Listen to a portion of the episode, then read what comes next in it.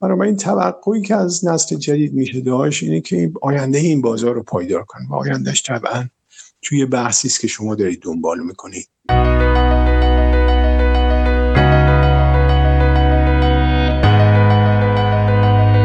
سلام من امیر گرامی اصل هستم و شما داریم به رادیو گاورننس صدای شرکت داری مدرن گوش می‌دید.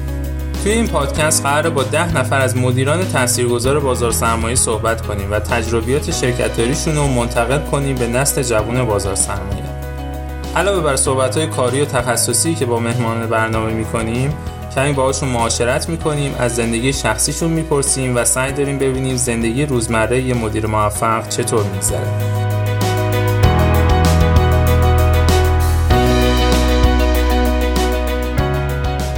اولین مهمون این برنامه آقای دکتر حسین عبدو تبریزی هستند. آقای دکتر در مورد زندگی شخصیشون، زندگی کاری و تجربیاتشون، تجربه خصوصی سازی در ایران، تجربه تأسیس بانک های خصوصی در ایران، وضعیت حاکمیت شرکتی در بازار سرمایه و خیلی موارد دیگه صحبت می‌کنن.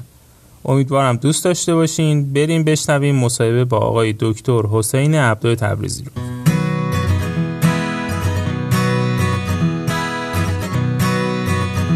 سلام آقای دکتر خیلی خوش اومدیم به رادیو گاورننس. مرسی که دعوت ما رو به عنوان اولین مهمون برنامه پذیرفتیم من هم خدمت شما و شنوندگان این برنامه عرض سلام دارم و خوشحالم که با بخشی از دوستان بازار سرمایه صحبت آقای دکتر به عنوان سوال اول خیلی دوست داریم از پدر و مادرتون و خانوادهتون محله که دنیا اومدین جایی که مدرسه رفتین و تحصیلاتتون بدونیم من در گلوبندک متولد شدم تهران منطقه گلوبندک.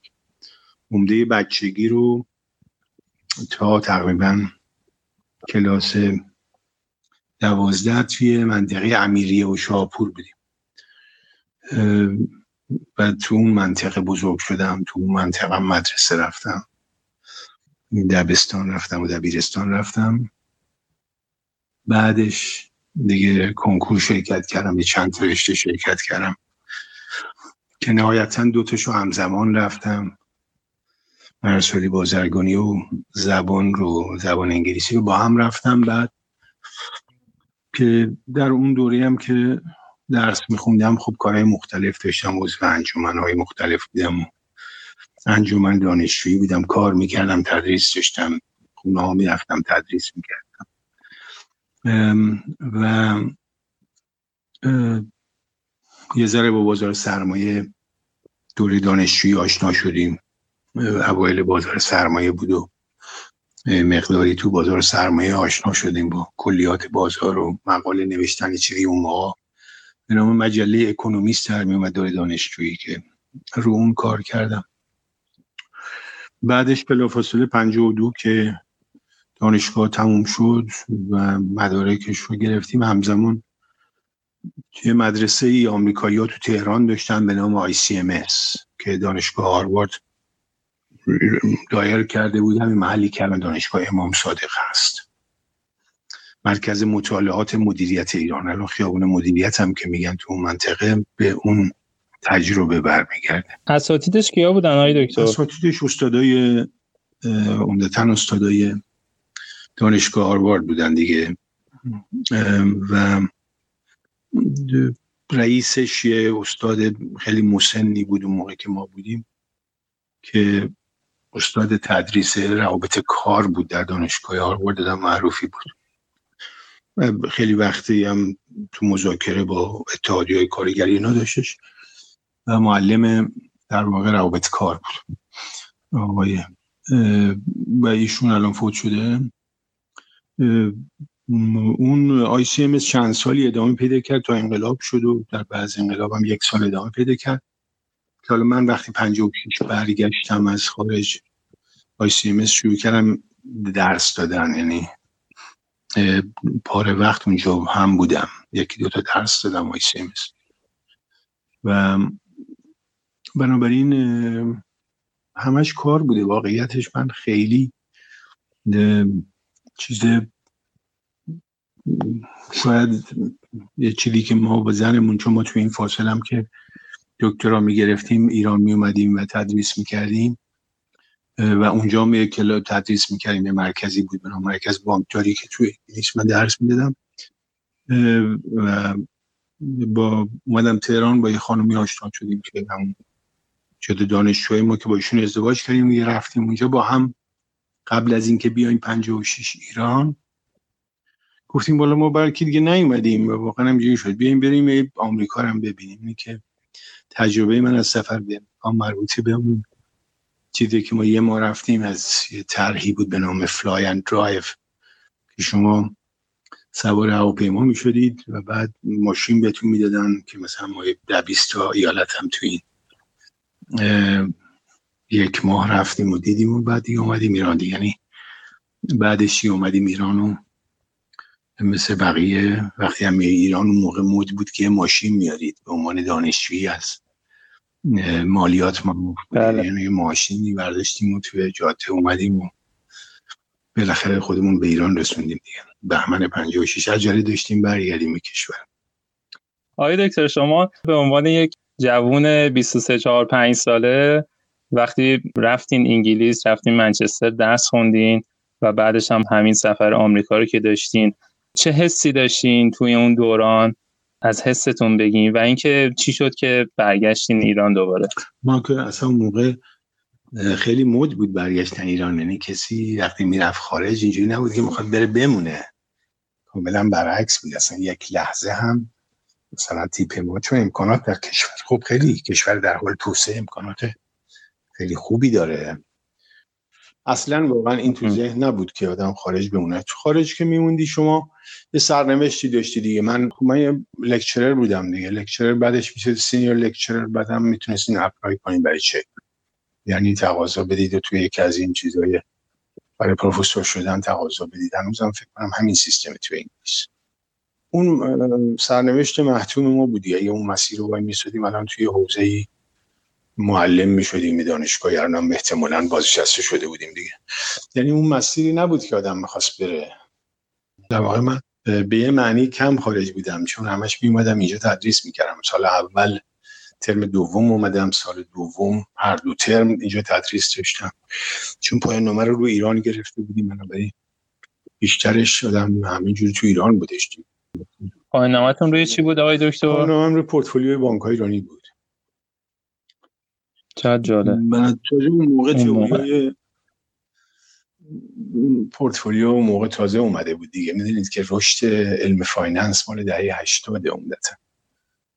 و بله. در واقع موقعی که ما درس خوندیم دهه 70 بوده هنوز finance تازه مثلا تیپایی مثل مارکوویتس و اینا از یه حوزه descriptive و تعریفی آورده بودنش بیرون. یعنی ما هر چی دیدم بوده finance گرفتیم بعد از دکترمون علی‌الاصول باید باشه یا بخش قابل ملاحظهش ولی بعدنه چون اوج finance و رشدش مال دهه 80 من دهه 70 دو سال سالهای 75 6 و اینا درس خوندم. 75 6 درس 1975 مثلا.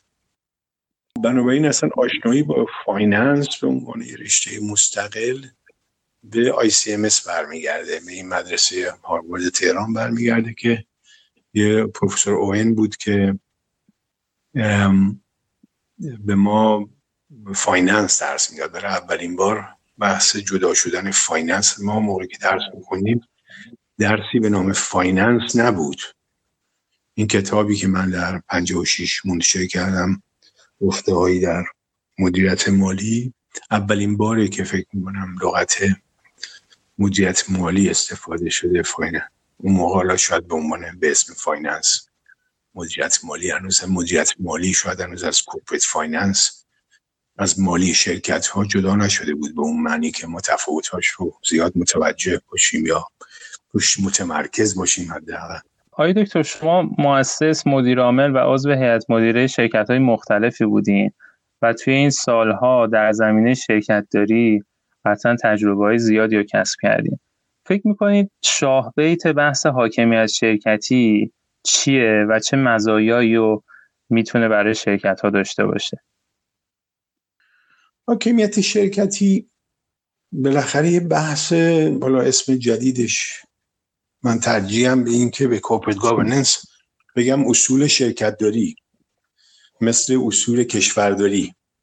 یعنی معادلی که ما توی فرهنگمون پیشنهاد کردیم اصول شرکت داری ولی می‌دونم که به قدر کفایت جا نیفتاده و حکمیت شرکتی هنوز واژه جا افتاده تری هست براش. در حوزه حاکمیت شرکتی داریم.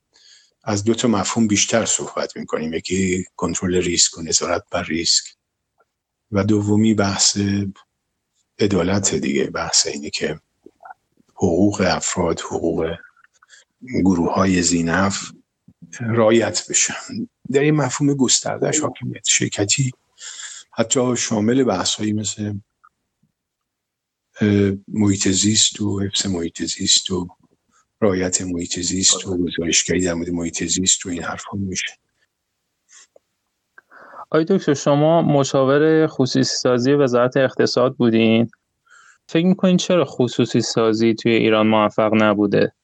به بخشش به نظام سیاسی کشور برمیگرده که شما از اول انقلاب اونچه که در قانون اساسی دارید یک نوع دفاع کامل از بخش خصوصی نیست قانون اساسی نسبت به این مسئله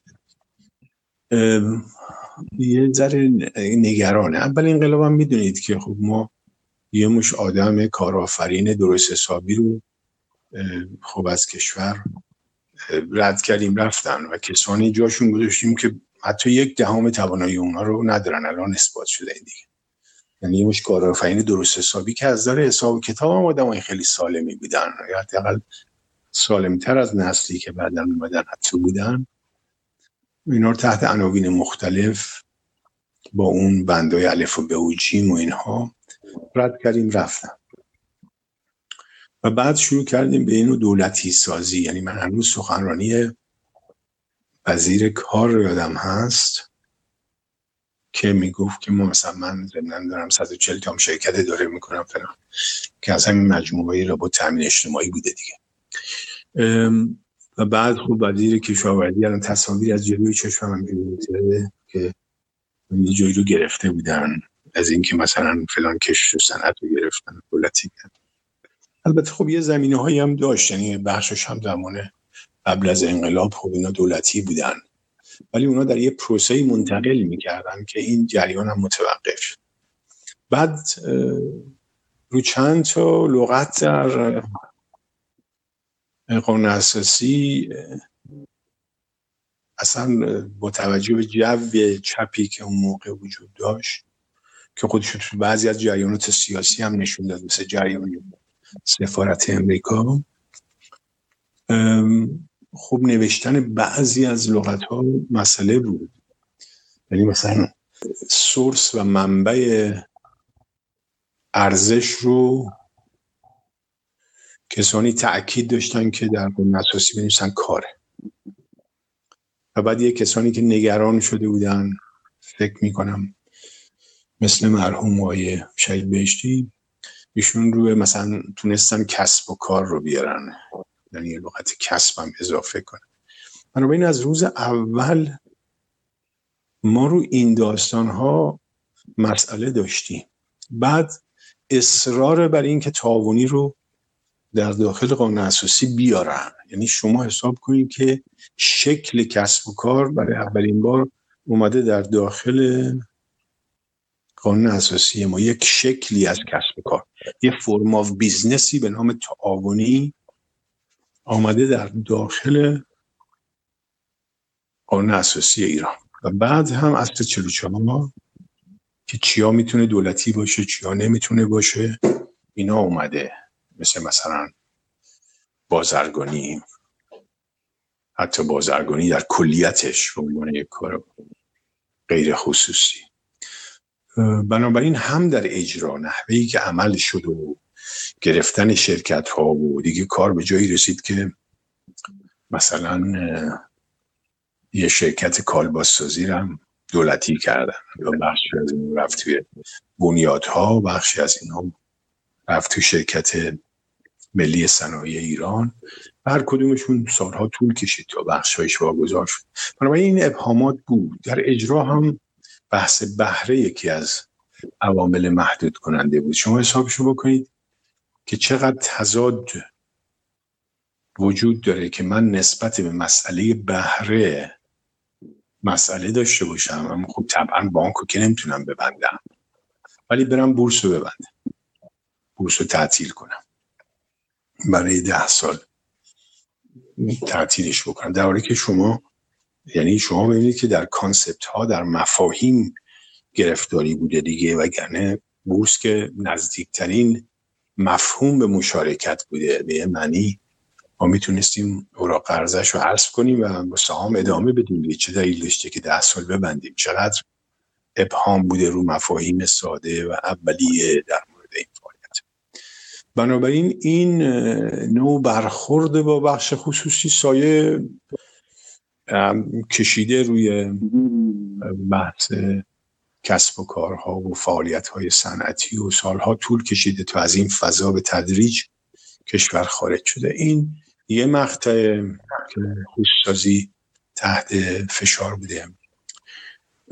شاید این سوال چون مهمه اگه به همین جواب بدیم شاید این مصاحبه طولانی نمی‌خوام خیالم بشه ولی بتونه سرانجام مد نظر شما رو داشته باشه. دوم مسئله خودسازی رو با آمدن نهادها و گرایش نهادها به اینکه شرکت های خصوصی شده رو بخرند و نهادهای عمومی این هم یه رونده. دلایل سیاسی خودشو داره. شاید دلایل اقتصادی هم داشته باشه. و اینها یه موضوع دیگه شدن دیگه. شاید در این موضوع مسئله تامین اجتماعی و شرکت های بازنشستگی هم یه ابهام بود. اینا درک درستی از اینکه اینا پول خصوصی هست نداشتن. یه مدت ها دولت اینا رو جزو بودجه خودش تلقی می‌کرد. می‌دونی که در صندوق های بازنشستگی تا یه سالایی حتی سود بانکی هم بهش نمی‌دادن چون این رو چون سپردهای بانکی نباید سود بگیره و اینا صندوق رو سپرده دولتی تلقی می‌کردن که به سپردهای سود نمی‌دادن. بنابراین یه ابهامی هم اونجا رو ایجاد شد و بعد ما تنها شاید از معدود کشورهایی هستیم که برنامه خودسازی گسترده مثلا اعلام کردیم ولی خارجی نبود. مطلقا خارجی نبود که یه دیدگاه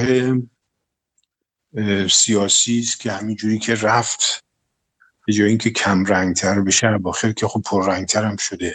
حتی کار به جایی رسیده که شما نمی‌دونم با کمک پزشکان بدون مرز هم با علامت شک و تردید با می‌کنه یعنی کجای دنیا توی کشور در حال توسعه است که خودسازی اتفاق میفته برنامه خودسازی بزرگی اعلام بشه اما خارجی نباشه که می‌تونه منابع بیاره دیگه. شما فرض کنید که اگر بازار بینالمللی ما بهش دسترسی داشتیم خیلی از اینا رو و نهادها رو آدمهایی میخریدن که در خارج میدن به تجربهشون میدابرن سرجم اینها این ستا پدیده یا ستا روندی که حاکم شد بر جریان خصوصی سازی وضعیتی رو پیش آورد که الان می‌بینیم دیگه. تقریبا هیچ برنامه خصوصی سازی نیست که از اولی که انجام شد یعنی سازمان ملی صنایع ملی ایران وقتی شروع کرد به واگذاری تا امروز که موضوع جر و بحث هم نباشه.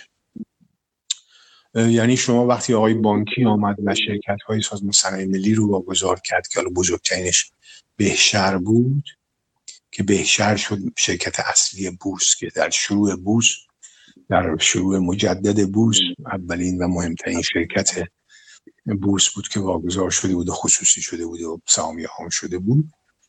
ایشون براش پرونده درست شد طوری که آقای بانکی مجبور شد برای مدتی بره سرپرست دانشجویان خارج از کشور بشه در کانادا و اینا و براش مشکل ایجاد شد و اینا. تا امروز که هر نوع واگذاری که صورت می‌گیره با گرفتاری. اینه که خب بعدا دولت ها یاد گرفتن که به نهادهای عمومی واگذار کنن شاید مدیران شرکت ها مدیران دولتی یاد گرفتم که حرف و حدیثش هم کمتره کما اینکه الان هم ما همین روند رو شاهد هستیم. بنابراین این مجموعه سابقه و روند حاکم باعث این شده که خودسازی به هیچ وجه اون چیزی که هدف اصلیش بوده این که افزایش بهرهوری همراه نشده دیگه. یعنی شما واگذار کردید آسمان رو به تأمین اجتماعی اما نه یه هواپیمای جدید خرید تا این اواخر و نه یک تغییری در بهرهوریش دیدید در جایی یا شنیدید.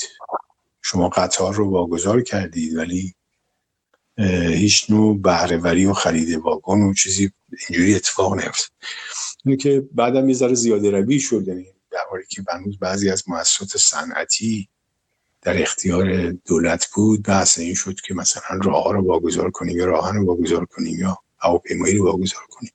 شاید اونها ذره تندتر از جریانی بود که باید اتفاق میفته و بعدم واگذاری نهادهای مالی بود که تقدم تأخرش رعایت نشد به یک معنی. شما توی مصاحبه فرمودین که اقتصاد ایران نیاز به یه سری اصلاحات اساسی داره و این اصلاحات اساسی اتفاق نمیفته مگر اینکه اجماع حاکمیت و اراده سیاسی وجود داشته باشه. اگر بخوایم خیلی عملی تر صحبت بکنیم یه راه حل اینه که ما ثبت بکنیم که این اجماع اتفاق بیفته اون اراده سیاسی شکل بگیره. یه راه حلی که شاید عملی تر باشه اینه که از سطح مردم از سطح شرکت ها سطح کورپوریت این اصلاحات یواش یواش شروع بشه بلکه حداقل یک قدمی هر چقدر هم کوچیک برداشته باشیم. نظرتون چیه؟ نه کسی که نمیگه که قدم های کوچیک برداشته نشه. هیچ کس مخالف نیست. الان من یه مدیرانی می‌شناسم که یه جزیره ای برای خودشون درست کردن. یه کارهای مثبتی هم دارن می‌کنن. خیلی کم پیدا میشه ولی شما ارزیابی و وقتی می‌کنی میگین خوبن دیگه دارن در حدود امکاناتی که دارن کار می‌کنن. اما ما یه نرخ رشد 8 درصد نیاز داریم. و هی داره شرایط هم برای ما سختتر میشه. الان شما یکی از تهدیداتون قیمت نفت شده. یعنی ما تهدیدات جدیدی به وضعیت اون اضافه شده. چالشوله هامون رو بالاخره با قیمت نفت ما پر می‌کردیم.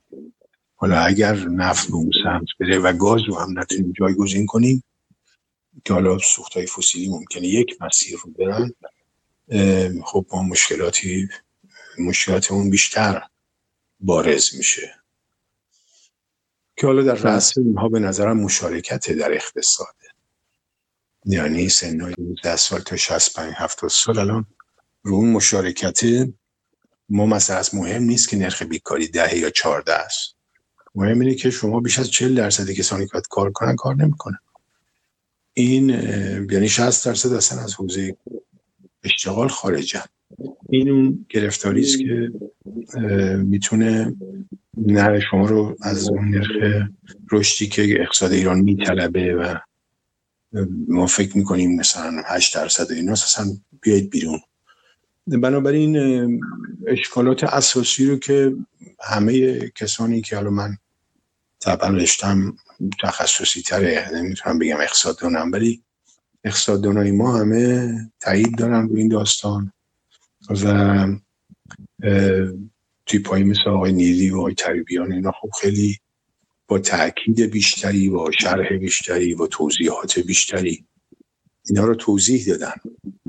و من هم به نوبه خودم تکرار کردم و اشاره کردم مخصوصا توی این ده سال اخیر که من نبودم بیام جزئیات بورس رو نقد و بحث و اینا بکنم. یه عمومی تر حرکت کردم که بحث های عمومی تر در مورد عرض و در مورد سیاست های پولی و مالی و اینا رو بیشتر موضوع بحث بوده. بنابراین منم در این مورد اشاره کردم که خب ما به اصلاحات اساسی نیاز داریم و این اصلاحات یه فضای این هم می‌فهمم که یه فضای سیاسی میطلبه که متفاوت با وضعیت فعلیه. بالاخره شما بخش خدمات رو می‌خواید خیلی گسترش بدید که اقتصاد بتونه اشتغال بیشتری فراهم بکنه تو یه جایی دیگه نیاز به یه فضای سیاسی متفاوتی دارید اقتصاد سیاسی ایران یه چیزهای دیگری رو میطلبه که شاید اگر اون رو نخواهیم فضای سیاسی نادیده بگیریم اون نرخ رشد نمیاد. مثلا اگر بخوام مثلا در حد عقل خودم به شما یه مثال بزنم به نظرم میاد که مثلا ما بدون حزب اصلا نمی‌تونیم نرخ رشد داشته باشیم. چون تمام تعادلایی که ایجاد می‌کنیم تعادلای ناپایداره. یعنی من نماینده ای که نمی‌خوام منافع ملی رو تأمین کنم بلکه می‌خوام منافع همون حوزه انتخابی خودم رو تأمین می‌کنم و پاسخگو باشم یه کارایی می‌کنم که نمی‌تونه بهرهوری رو بالا ببره. مثلا کارخونه رو می‌کشم می‌برم تو اون استانی که امکانات و مزایای اقتصادی اون کارخونه رو نداره. بنابراین کاملا در جریان عکس بهرهوری حرکت می‌کنم. ظاهرش به هم مربوط نیست اما الان دیگه به این نتیجه رسیدم که صد درصد اینا به هم ارتباط دارن. یعنی شما نمی‌تونید بدون داشتن احسابی که منافع کل کشور رو در نظر بگیرن به مزیت های اقتصادیتون دست پیدا کنید بهرهوریتون رو به طور جدی بالا ببرید. بنابراین کار ما الان یه ذره سختره این به این معنی نیست که ما جزئیات کار نکنیم. حتما تو جزئیات داره کار میشه و باید هم کار بکنیم تا اونجایی که می‌تونیم. ولی روشنه که از جزئی کاری توقع نرخ رشد 8 درصد نباید داشته باشید. آقای از تجربه اولین بانک خصوصی بانک اقتصاد نوینه که راه انداختیم بگین. من به عنوان کسی که اولین بانک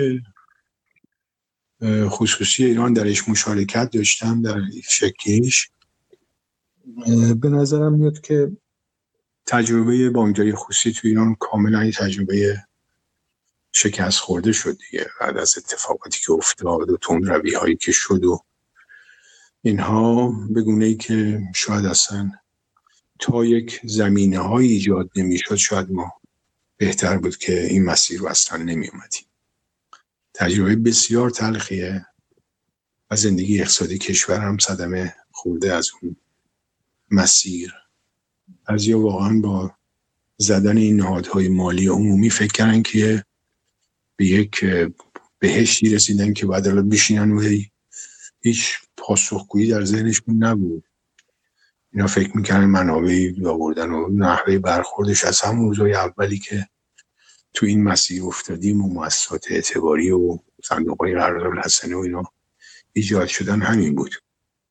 خب خیلی من درگیر بودم در هست برای اینکه می‌گفتن شما با صندوق های قرض الحسنه مخالفی. من به هیچ وجه هیچ آدم عاقلی با صندوق قرض الحسنه نمی‌تونه مخالف باشه یا با شکل خارجی صندوق قرض الحسنه که همون تعاونی اعتباره. چرا؟ برای اینکه پنج نفر آدم می‌خوان جمعشن پول بذارن و یه کار خیلی انجام بده. اینکه کسی نمی‌تونه مخالفش باشه. اما من میفهمیدم که پول عمومی یعنی چی؟ یعنی من از همون روزهای اول تشکیل این شرکت های مضاربه و اینا مسئله public fund وجوه عمومی رو میفهمیدم. میفهمیدم که وجوه عمومی موضوع نظارت. این به بحث حاکمیت شرکتی شما مربوط این نظر توضیح بدم. یعنی ما تا زمانی که اونایی که اداره می‌کنن کانسپت وجوه عمومی رو نفهمن و وجوه عمومی رو باش برخورد خصوصی بکنن چه این وجوه عمومی تو شهرداری باشه چه این وجوه عمومی تو شرکت های سامی عام باشه چه این وجوه عمومی تو صندوق بازنشستگی باشه توی خیریه باشه. فرق نمی‌کنه. من شما یه خیریه زدیم و پول خودمون رو و پدرمون رو چهار تا ارز کنم که همسایه رو در این خیریه خرج می‌کنیم. کسی با ما کار نداره. نبایدم داشته باشه. ولی به محض اینکه عامه مردم رو مخاطب قرار میدیم از همه پول می‌گیریم که خیریه‌مون رو بچرخونیم بحث حاکمیت شرکتی بهش سواره بحث گزارشگری بهش سواره بلکه مقام ناظر برای سواره. ما نمی‌دونیم که این شرکتی این نهادی که تشکیل شده و مسئله مثلا مبارزه با سرطان بکنه یا بچه های بی سرپرست رو اداره کنه این خادم یا برعکس خدای نکرده خیانت داره می‌کنه. تا موقعی که گزارش نده هیچی معلوم نیست. تا موقعی که گزارشگری نکنه چون پابلیک فانده وجود عمومیه. وجود عمومیه. حالا این وجود عمومی دست دولت پس مجلس باید نظارت کنه. دیوان محاسبات باید نظارت کنه. دست شهرداری شوراهای مربوطه باید نظارت کنن دست شرکت سامی عام خب سازمان بورس و بهادار باید نظارت کنه. روشنه که یکی از خب کارهای خوبی که تو قانون سال در واقع 84 اتفاق افتاد این بود که مقام ناظر رو ما از مقام اجرا جدا کردیم. یعنی زمانی که من دبیر کل بورس بودم اصلا معلوم نبود که من بانک مرکزی هم یا بانک ملی و بانک تجارت هم چون مقام اجرایی از مقام اجرایی از مقام ناظر جدا نبود داخل هم بود. و خب نمی‌تونستید اصلا اصول حاکمیت شرکتی رو به کار ببرید. یه جورایی هنوز شبیه یه قسمت هایی از بیمه مرکزی هستیم که هنوز یه ذره از هنوز داره بیمه مجدد رو یا بیمه اتکایی رو انجام دیگه البته من در شاید فعلی هستم صد درصد معتقدم. خیلی سازمان خوبی ها من اشکالی به اون ندارم الان باید حفظ بشه. من الان قائل نیستم به اینکه ما اونجا بیه مثلا کلا بیمه اتکایی رو جدا کنیم و خصوصی کنیم. الان در این شرایط اصلا اعتقادی به این داستان ندارم. ولی می‌فهمم که public fund یعنی چی؟ عمومی یعنی چی؟ و شما در حوزه های های فیزیکی هم همین وضعیت رو دارید. یعنی وقتی که من شما مهمون دعوت می‌کنیم کسی مزاحم ما نیست به عنوان حاکمیت. و قواعد حاکمیت شرکتی هم نمی‌خواد. ولی وقتی که ما میریم یه ساندویچ فروشی می‌زنیم و عامه مردم رو مخاطب قرار میدیم مثل همون قرض حسنه هست که داره عامه مردم می‌خواد به همه مردم سپرده بفروشه. طبیعی است که مقام ناظر می‌خواد از بهتری میاد جلو میگه کاشیت باید اینجوری باشه. ساختمانت باید اینجوری باشه کنترل. اینه که این داستان public fund رو من میفهمیدم موقعی که بانک اقتصاد این تشکیل شد. و طبعا هم در دوره‌ای که ما بودیم موفق بود. و همزمان خب یک بانک دیگه ایجاد شد و اینا تونستن نرخ سود رو از سی درصد بیارن پایین توی 24 درصد و اینا رسوندن. همینجوری داشت می‌رفت پایین. بد نبود. ما بعدا که روی کردیم و نتونستیم اینا رو کنترل کنیم شما نمی‌تونید بانک خصوصی داشته باشید. اما مثلا بحثی به نام سپرده ها رو تضمین نکرده باشید. اصلا خب روشنه که اگه شما بانک دولتی دارید چون بانک دولتی ورشکسته میشه حالا اگر سپرده ها هم تضمین نمی‌کنید مشکلی نیست. ولی ما حتی در این حد متوجه نبودیم که وقتی شما بانک خصوصی می‌زنی باید صندوق همزمان صندوق تضمین سپردار هم ایجاد کنی. ما در این حد هم بنابراین بعدا توسعه که بانک های خصوصی داده شد فراتر از امکانات نظارتی بود. و بعد هم مقامات دیگری ها که درگیری شدن که دیگه کنترل بانک مرکزی رو بسیار ضعیف کرد. و از این نظر خب آسیبای فراوانی شد. بنابراین اگر من امروز بخوام بگم اون تجربه تجربه بدی نبود.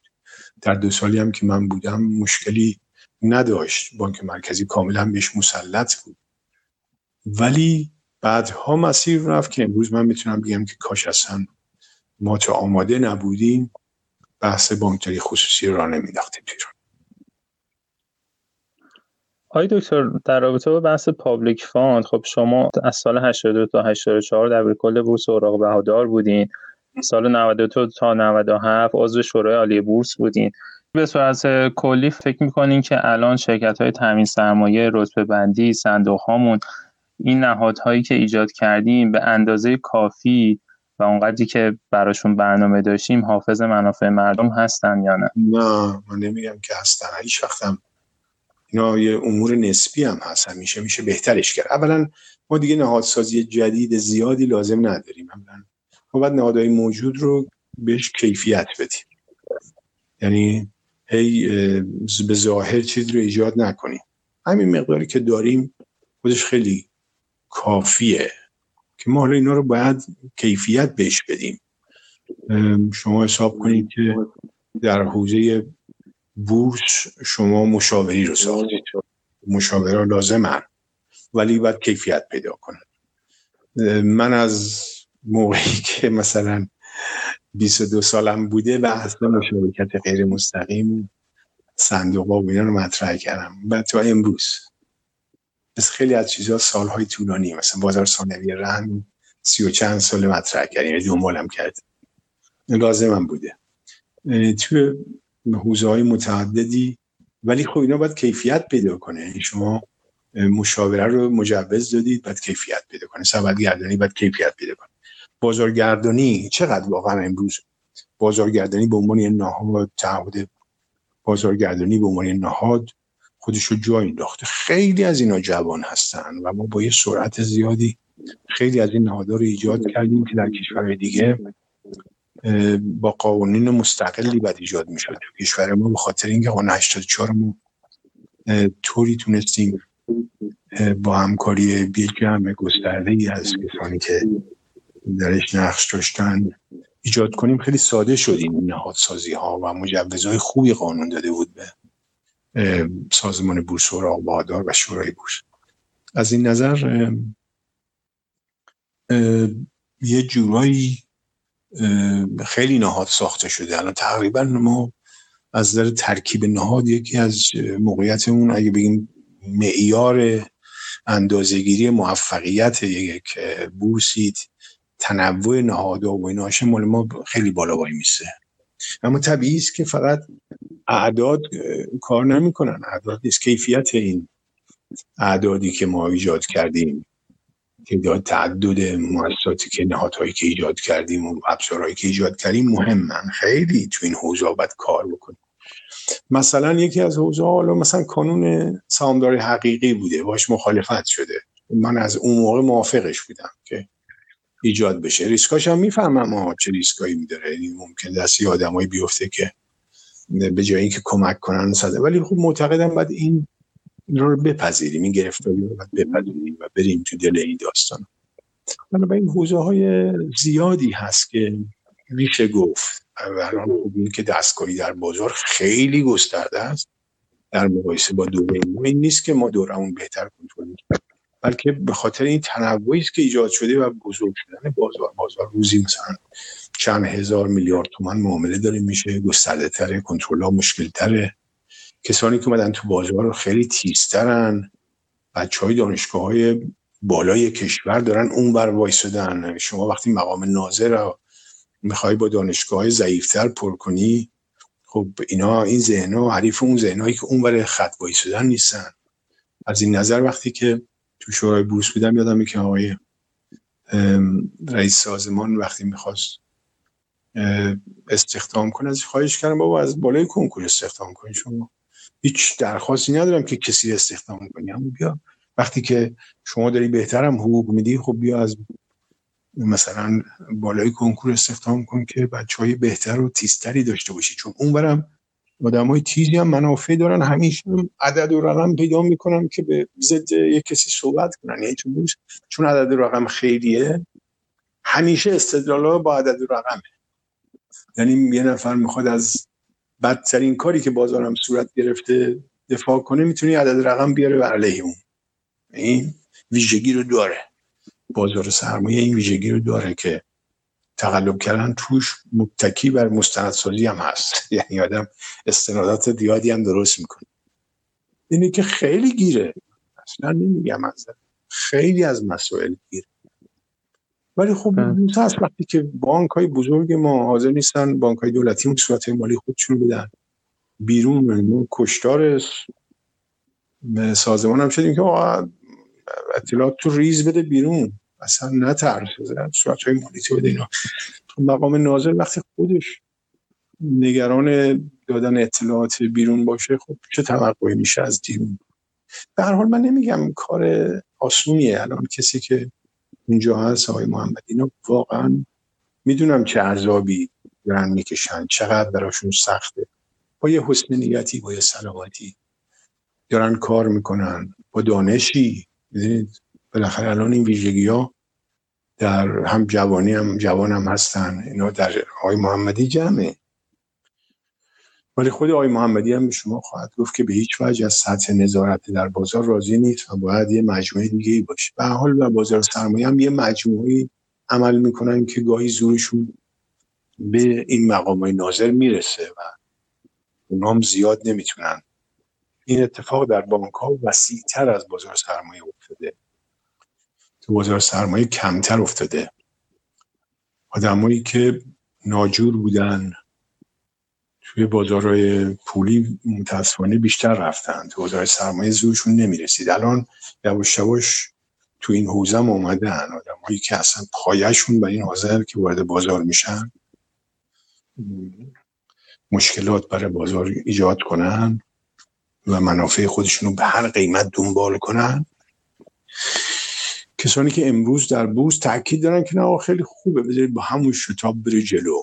خوبه. هنوز جا داره. هنوز استدلال می‌کنن دیگه. میگیم آقا شما رشد بالاخره نقدینگی معلومه چقدره. شما از رشد نقدینگی سی چل درصد فاصله گرفتی. یا از رشد نقدینگی هم اونورتر رفتی. دیگه چی می‌خوای؟ ولی استدلال نمیپذیرن. چون منافعشون ایجاب می‌کنه. همه منفعت دارن دیگه. همه منفعت دارن. بنابراین هر کسی با منفعت خودش استدلال می‌کنه. هر کی با منفعت خودش عدد پیدا می‌کنه هم میاره. کسانی که از نرخ 37 درصد در سیستم بانکی دفاع می‌کردن منافع خودشون داشتن دنبال می‌کنن کشورم به بدبختی کشوندن کاری نداره. تو بازار سرمایه هم همینه. این که مقام ناظر هم باید زور خوبی داشته باشه تاثیر دست کسانی نباشه. باید زور خوبی داشته باشه. هم متوجه باشه که public fund یعنی چی وجوه عام یعنی چی. و هم دانشش رو داشته باشه که بتونه پیش بره دیگه. اینه که نه قطعا نه تنها امروز میشه خیلی شدید گفت که ما نیاز به کنترل های بیشتر داریم و شاید بخشی از این باشه که اصلا دنبال توسعه نباشیم الان. الان دنبال کیفیت سازی باشیم. زمان ما زمان توسعه بوده. در همه ابعاد توسعه دادیم. اینو در جاهای دیگه هم داریم دیگه. ولی بله. بعدم بعد از ما دوستانی که آمدن اونا یه چند سالی توسعه دادن. الان به نظر من اصلا دوره تثبیت دوره اینی که ما این نهادهایی که ایجاد کردیم و کیفیت ایجاد اگر بخوام در حوزه های دیگه موضوعی رو بگم مثل دانشگاه آزاد. دانشگاه آزاد خب دوره گسترش کمی شد داده و خیلی حوزه. اما امروز اصلا گسترش کمی فاقد معناست برای دانشگاه. دانشگاه آزادی ها باید بشینن مخصوصا بچههایی که تمام مدارکشون تو حوزه گرفتن ببینن که دانشگاه آزاد عنوان نهادی با این عظمت آیندهش باید چی باشه؟ باید چی کار بکنه؟ آیا باید boutique university بشه دانشگاهی بشه که بوتیکی کار کنه؟ آیا باید بره دانشگاهی بشه که تو graduate school کار کنه؟ فقط رو ارشد و اینا داشته باشه باید برعکس بره توی فوق دیپلما کار کنه؟ اصلا استراتژی جدیدش چی باید باشه؟ الان به نظر من استراتژی جدید بازار سرمایه نیست که یک کسی داد بزنه که ما فلان ابزار رو نداریم. نه ما به قدر کافی ابزار داریم. برای هر نوع سلیقه‌ای داریم. یه ابزار بیشتر ایجاد کردن معنی بسته‌بندی ابزارهای قدیمیه. واقعا نظر ریسک و بازده ویژگی ها و خصوصیاتش تغییر نمی‌کنه. از این نظر ما باید الان روی دوره تثبیتمون کار کنیم و روی افزایش کارآمدی و بهرهوری و موثر بودن و تاثیرگذاری این نهادها کار کنیم. بنابراین جواب سوال شما رو که به تفصیل دادم این است که حتما الان بسیار نیاز داریم به اصلاح. در آینده هم همیشه به طور نسبی هم با تغییر شرایط نیاز داریم که سطح بهرهوری و کارآمدی و کنترل و نظارت رو افزایش بدیم. من سوال آخر رو بپرسم. شنیدیم که شما سال 97 که از عضویت شورای عالی بورس اومدین بیرون تاکیدتون این بوده که جوانها بیان جای شما. می‌خواستیم بدونیم که از نظر شما اون جوانی که جای آقای دکتر عبدو تبریزی میشینه چه ویژگیهایی باید داشته باشه؟ ببینید نسل جوانی که اومده در بورس نشون نداده متاسفانه که از ما متعهدتره نسبت به آینده بازار. یعنی دوچار خطاهایی که همسنای من شدن شاید بیشتر هم شده. گاهن دامنه بی اخلاقیاش بیشتر از نسل هم نسل های من بوده متاسفانه. یعنی ما این رو گاهن می‌بینیم. خیلی از الان الان رنکن فایل بورس جوان هست واقعا الان. و از این نظر من فکر می‌کنم دانش و صداقت و درک از منابع عمومی درک از آینده بلندتر. ما امروز که بازار مردم آمدند خب اگر اینا رو سرشون کلا بذاریم به عنوان آدم وارد بازار رو اموالشون رو بگیریم و سود خودمون تبدیل کنیم خب آینده نداریم. آیندهمون به خطر میفته در بازار سرمایه. یعنی دیگه الان این فرصت بهترین فرصته که ما جمع بیشتری رو تو بازار بیاریم و اینا رو متحد کنیم. این باید ببینیم چی منابع منافع عمومی اینها رو تأمین می‌کنه و منابع منافع اون آینده ما رو من جوان رو تأمین می‌کنه. این فرق می‌کنه با سن من که ممکنه بگه آقا من که حالا آیندهم محدودتره. بنابراین همین الان بخورم و ببرم و فران کسی که می‌خواد بیاد یه نهادی رو داره اداره می‌کنه تو بازار سرمایه براش پایداری بازار سرمایه ادامه عمر بازار سرمایه اینا براش خیلی مهمه. بنابراین نسل جوونی که میاد باید یه فرهنگی ایجاد کنه که از دلش پایداری بازار سرمایه ایجاد بشه. فرهنگ در معنی سادهش یعنی تداوم یه عادت. یه عادت سالم رو یعنی از ذهنها یه کاری کنید یه نگذره که مثلا می‌تونم یه سهمی رو ببرم بالا بعد به یه نهاد عمومی بفروشم. این اصلا دیگه نباید توی ذهنها بیاد. یه فرهنگی رو باید ایجاد کنه که اون فرهنگ اصلا به ذهنش نیاد که میشه یه سهمی رو من بی خودی ببرم بالا بعدم به نهاد عمومی بفروشمش. مثل اینکه من بگیم الان آلمانی که می‌خواد میوه صادر کنه اصلا اصلا به ذهنش نمیاد که میشه زیر جعبه میوه مقدار میوه خرابتر رو بچینه بره. اصلا این توی فرهنگش دیگه نیست. اصلا این بین ده هزار نفر اینا فکر کنی یه بار به ذهنش نمیاد که میشه من یه جنسی رو میفروشم زیرش یه ذره جنسی خراب بار کنم برای مشتری بفرستم. مثلا این به ذهنش نمیاد. این توقعی که از نسل جدید میشه داشت اینه که آینده این بازار رو پایدار کنه. آیندهش طبعا توی بحثی است که شما دارید دنبال می‌کنید. به معنی یعنی سلامت بازار رو بشه به طور نسبی حفظ کرد. و همیشه بازارها مشکلات خودشون دارن. تو امریکاش هم می‌بینید که یه ذره مقام ناظر حواسش نیست چه کسافت میشه. ولی من فکر می‌کنم انتظاری که از نسل جدید باید داشت در این کلمه خلاصه میشه که فرهنگ پایداری این بازار یعنی زیر پای خودش رو خراب نکنه. روی شاخ نشینه و بونه این درخت رو خراب کنه و ببره. از این نظر امیدوارم که این فرهنگ رو نسل جدید ایجاد کنه. انشالله خیلی ممنون آقای دکتر. مرسی که تجربیاتتون رو با ما به اشتراک گذاشتین. خدا نگهدار. قربان شد